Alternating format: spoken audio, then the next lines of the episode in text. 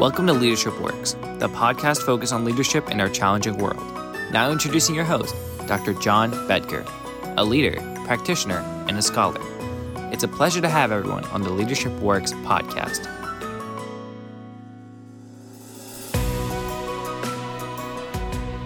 Welcome, everyone. I'm Dr. John Bedker, host of the Leadership Works podcast. In our last episode, episode 8, I spoke about institutional leadership, specifically about institutional leadership failure. The case of institutional leadership failure I detailed was the failure of institutional leadership in the Catholic Church. Let me take just a quick moment and uh, set just a small bit of additional context from the last episode. Pope Francis, Francis I, the leader of the Catholic Church, was elected Pope in 2013 in large part on his promise to reform this bulky and inefficient Vatican bureaucracy, the organization, their governing body, and ultimately the leadership body of the Catholic Church. I spoke about just two of the many institutional leadership failures within the Catholic Church in the last episode. I spoke of the issue of abortion and the pedophilia crisis, that is, the sexual abuse of children by priests and bishops and other clergy. It is a very real crisis in the Catholic Church. Both examples were corroborated with factual data. I concluded the episode with a personal story of my own lived experience regarding the pedophilia crisis. Not that I had any personal experience, but I had a connection to institutional leaders in the church and their failure regarding the pedophilia crisis. Well, this episode is about problem solving. I'm going to talk about that in some detail, provide some recommendations, a few insights about problem solving of this institutional leadership failure in the Catholic Church. But let me just begin as I concluded the last episode with my personal story and what have I done to be a problem solver. Small perhaps, but the cumulative effect I think has meaning and value. For my part, I had been a long supporter of a monastery who, as it turns out, unbeknownst to me, and I detailed in the previous episode, was housing and supporting a pedophile a known and admitted pedophile. Well, when I found that out, was the cause for this podcast, in fact, I withdrew my support for that monastery, both in my human relationship and contact with the monks of that monastery, as well as my financial support. I will no longer support that monastery personally or financially. Perhaps small, but I wanted to let each of you listeners know that I recognize that problem solving is not always just about others. It might begin with me. And there I have shared what I have done. Once the problem identification is clear, it's factual, it's corroborated, we know what the problem, and in this case, many problems are, well, then the role of the leader is to become a problem solver. You want to do what you can, everything that you can, as soon as you can, because the problems otherwise will just persist. It seems somewhat obvious, but it's important for the leader you, me, all of us to have that awareness, situational awareness. Important quality for a leader. Well, since the last podcast, just two weeks ago, another diocese, Camden, New Jersey, has agreed to pay $87.5 million to settle over 200 cases of priests in the Camden Diocese sexually abusing children. This involved over 300 plaintiffs, which is to say, over 300 victims by these priests. So, even in the mere two weeks since I brought this story of institutional leadership failure to you, another diocese has come forward, has found themselves in the midst of a pedophilia crisis, and has had to pay out $87.5 million. So, problem identification in this case of institutional leadership failure is clear, and it is essential to be clear. In your leadership journeys, it's important for you to really, let me emphasize that word, really understand the problem, whatever it might be. Not what you think, but what you know. Problem identification requires a factual foundation. What really happened? And again, really understand that. That's the role of the leader to do the right thing. To do the right thing, you must know what really happened or what is really happening currently. The challenge of leaders, though, is not to continue to dwell on the problem identification. As leaders, focus must then transition to problem solving. Once the problem identification has been factually determined, a leader must be a problem solver. The Pope, Pope Francis, the ultimate leader of the Catholic Church, wants to reform the Catholic Church. As I mentioned in the introduction, that was really the basis that brought him to be the Pope, to reform this large and unwieldy bureaucracy with pervasive institutional leadership failures. His challenge is twofold. First, to win over many senior clerics, bishops, archbishops, cardinals, the top echelon, the top rank, the most senior clerics in the Catholic Church. To win them over and to cause them to recognize that it is incredibly essential for the Catholic Church to find its way back to its founding tenets.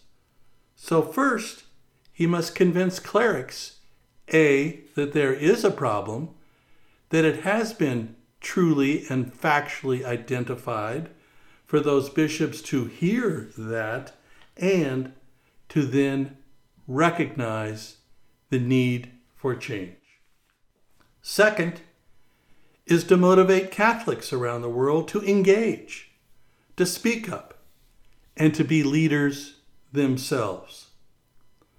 Simply put, Pope Francis's challenge is to thwart clericalism, the actions and the institutional leadership currently going on by these senior clerics, bishops, archbishops, and cardinals and to alter the passivity of the laity.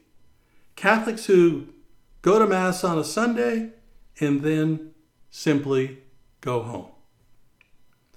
Parishioners must become engaged in their faith. Priests and bishops, archbishops, and cardinals must be servant leaders a completely different focus than currently exists. Servant leaders, not autocrats. Both of these present large challenges clericalism by clerics and passivity by the laity. So, what has the Pope done so far? Well, Pope Francis has declared a number of reforms, and let me mention just a few of them. First is the creation of a new constitution for the Catholic Church. This new constitution will become effective on the 5th of June of this year, 2022. The new constitution has a series of reforms trying to ensure greater decision making roles for the laity, especially women, and better protection for minors. The new Praedicate Evangelium, or proclaiming the gospel. Fancy words, I know. But these are really the names of the new Constitution, will replace the existing one, which was brought on by Pope St. John Paul II in 1988.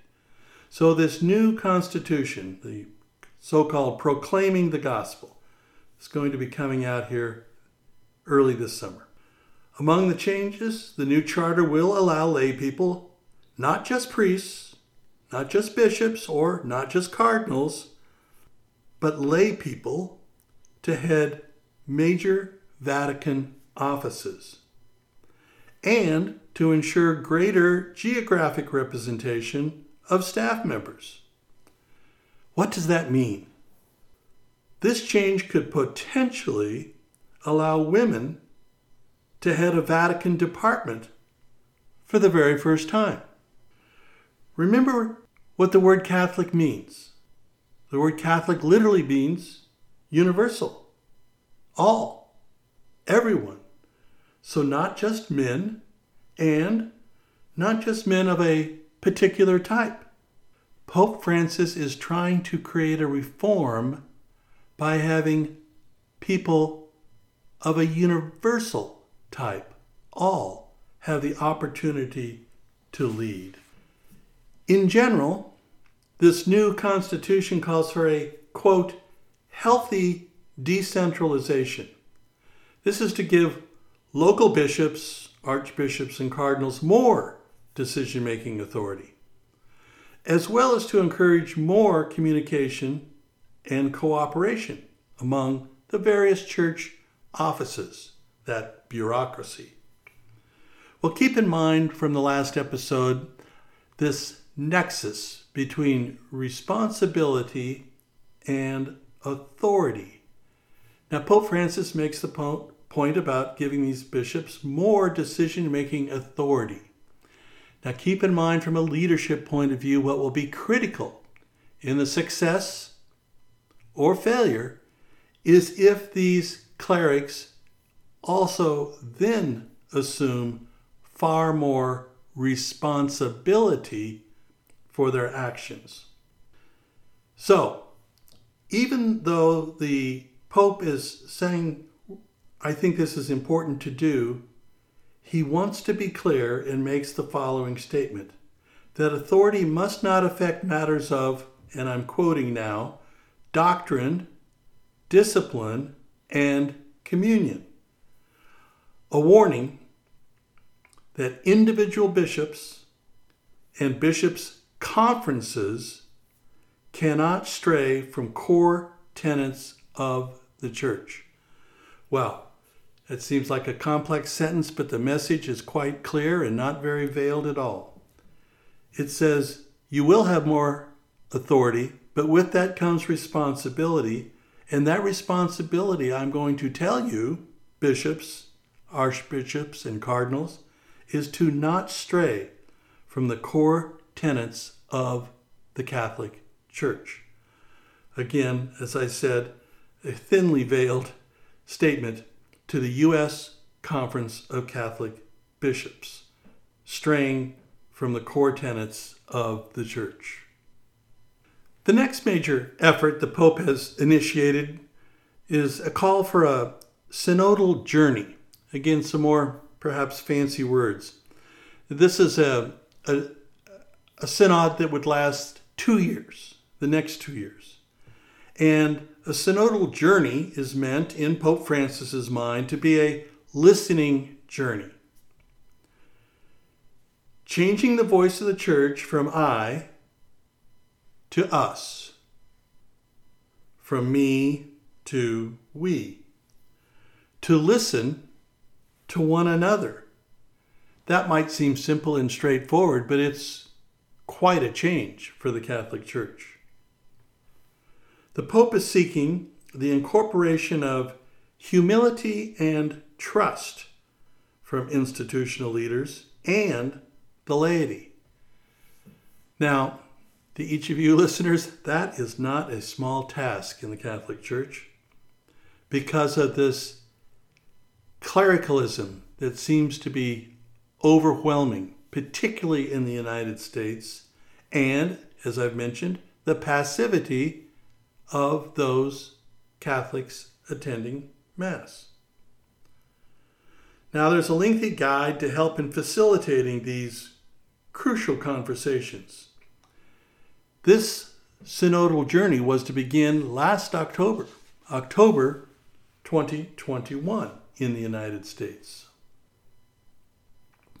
Well, how has it gone? Not so well. Only three of the 196 dioceses in the United States engaged last October. Today, just slightly less than 50% of the dioceses have done something. And let me put that word in quotes have done something. As example, many of those have put a mention of the synod's existence on a website to show that they're engaged. But little, if anything, has been done. So, I'm going to talk about an author named Joshua Whitfield who writes for the Ignatius Press. He's made some interesting comments, and I think from a leadership perspective, it's important to understand uh, what uh, Joshua Whitfield is talking about. What he is saying is the Catholic Church is, in a sense, probably not going to succeed at this synod. Why?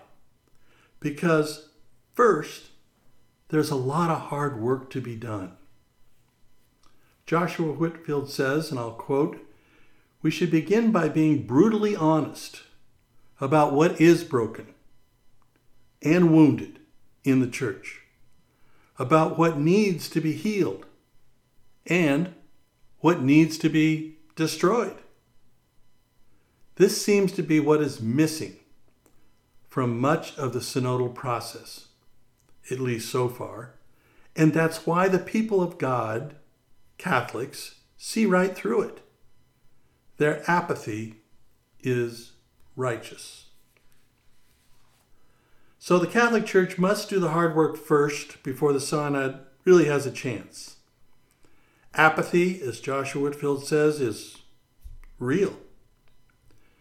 From my perspective as a practitioner, an experienced leader, an academic scholar, all three of these perspectives lead me to a similar prescriptive recommendation. And this will get, I think, to the heart of the problem solving portion of this episode. To do the hard work, the Pope would need to first address two critical areas of his institutional leadership. Now, this is going to sound a little bit like consultant speak, but it really has value and meaning, and I want you to capture it. One, organizational design. And two, organizational team. Without change of each of these, and that's to say both of these, both present the potential for failure of any initiative, particularly one as bold as a global synod. The hard work is to have many crucial conversations about how the institution of the Catholic Church should look. As Joshua Whitfield has stated, the crucial conversations must be about initially what needs to be healed and what needs to be destroyed. These crucial and critical conversations need to occur first. Catholics need to be prepared to speak truth to power.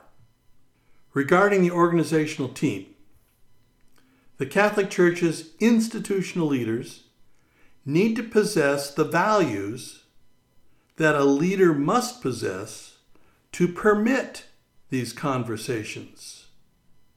That's a real challenge for a leader. Please capture that, folks. The Catholic Church's institutional leaders need to possess the values that a leader must possess to permit these critical and crucial conversations about what needs healed, what needs fixed, and what needs destroyed. The voices of challengers must be heard, not just listen to. The leaders must hear them. Let me emphasize that. It will apply in your leadership journeys as well. Listening, not enough. Hearing, that's a different thing.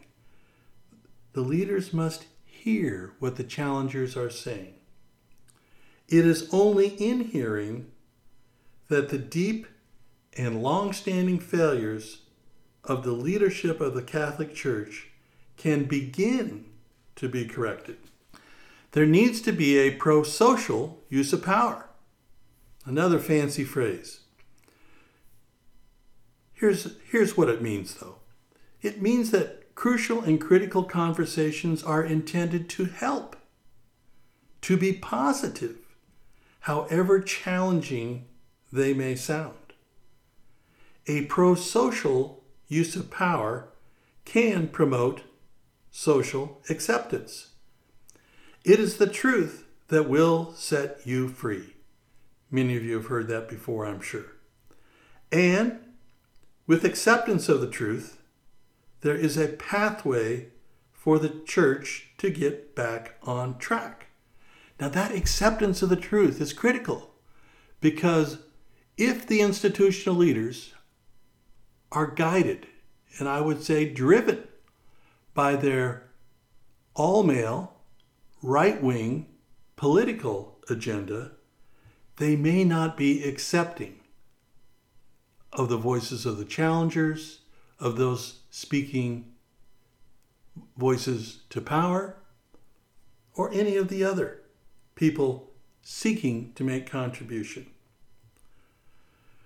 To realign with its values, beliefs, and tenets, the Catholic Church needs to understand the absolute worth and value of the pro social use of power. This may require a rethinking of organizational design and a rethinking of what is best suited to be on this new organizational team. Who should those people be? What should the makeup of those people look like? The Pope currently has a council of cardinal advisors, and he's had one for some times. Among them is a number of very senior clerics, cardinals. It's the highest rank in the Catholic Church below the Pope. One of them is an American cardinal, a man that has fought to ban LGBTQ parents from being able to adopt. He's fought this battle with Catholic charities, Catholic organization in and of itself. Sort of think about that. Catholic means universal. We don't subordinate any person or any group from another. We are universal. All. We. Us. Which is what Pope Francis is saying. We're trying to change the talk from I to we. But here's this American cardinal fighting. In fact, was successful in refusing to allow gay couples from adopting children through the Catholic Charities Organization. This same man was to be at a Catholic University graduation in his diocese. Well, a speaker at that graduation and honoree was to be the Prime Minister of Ireland, a country that has supported pro choice legislation. Now, again, I went into some detail, but this U.S. Conference of Catholic Bishops, of course, is quite loud and quite insistent that the Catholic Church is anti abortion, when in fact it absolutely is not, as I detailed in the previous episode. Catholics are pro choice, and in so doing, are pro family, because we know that this life isn't simple that terrible, horrific, gut wrenching decisions sometimes must be made. And we need to make those in the context of all, meaning every person, not the fetus or unborn child alone, but the mother, the siblings, the spouse, the entire team needs to be involved. Every one of those lives is important.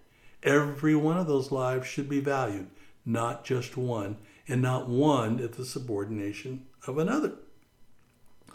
But in any event, this cardinal then, because the Prime Minister of Ireland was going to appear, refused to attend, wouldn't have anything to do with a person that thought that a woman's right to choose, a woman's right to understand her legal and religious options should not be allowed. Holy cow. It's important as a leader to understand not just what people say, but what they do. Because often there is not a nexus between the two. They might say many of the right things, but what do they do? Well, this cardinal I'm talking about has a stated history of zero tolerance for sexual abuse. He's been quite outspoken, quite vocal about it. Well, a priest in his diocese was abused by another, a different cardinal. Holy cow the priest reported that through his leadership to the cardinal I'm referring to. And you know what? The cardinal never responded. He put it in a letter, in writing, and the cardinal never responded. And yet he's out there saying zero tolerance, when in fact one of his brother cardinals was abusing one of his priests. Holy cow. On a new organizational team, people with these anti Catholic values must be removed from any institutional leadership role. A universal church where all are equal must object loudly to this anti Catholic type of clericalism. And to the extent that this cardinal or any of the U.S. Conference of Catholic Bishops, or all of them collectively, might try to advance this agenda and say, oh no, we're right. They are not. We must speak truth to power. The solution, the problem solving, though, is not simple. What I'm suggesting here today in this episode is far from simple. It's multifaceted, it's certainly multivariable, and it is often nuanced. There are many good people, many good Catholics, and the Catholic Church must identify these people from whatever gender, from whatever marital status, from whatever sexual orientation and other factors. Find good people. People that will live the values and the beliefs of the Catholic faith. A universal church that does not subordinate or discriminate, that cares for others, that aids those in need, that helps those less fortunate, not that drives an all male, right wing political agenda. And with that, the answers are many. The Constitution, I think, is great. A synod, once that hard work is done, would be wonderful. But looking at the organizational design, I think, is critical.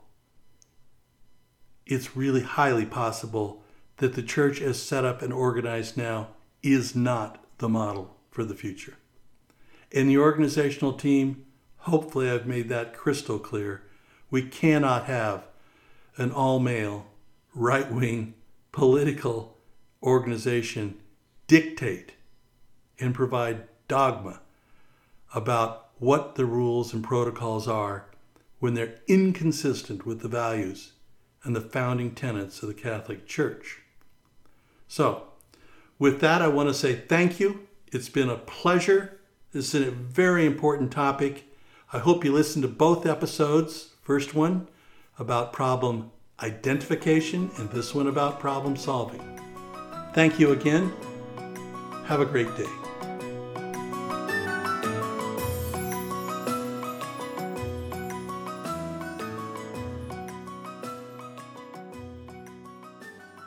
Thank you all for tuning in. We sincerely hope you will tune in again to the Leadership Works podcast. If you enjoyed this podcast, please tell your friends. And, of course, we hope you will subscribe and be a regular listener.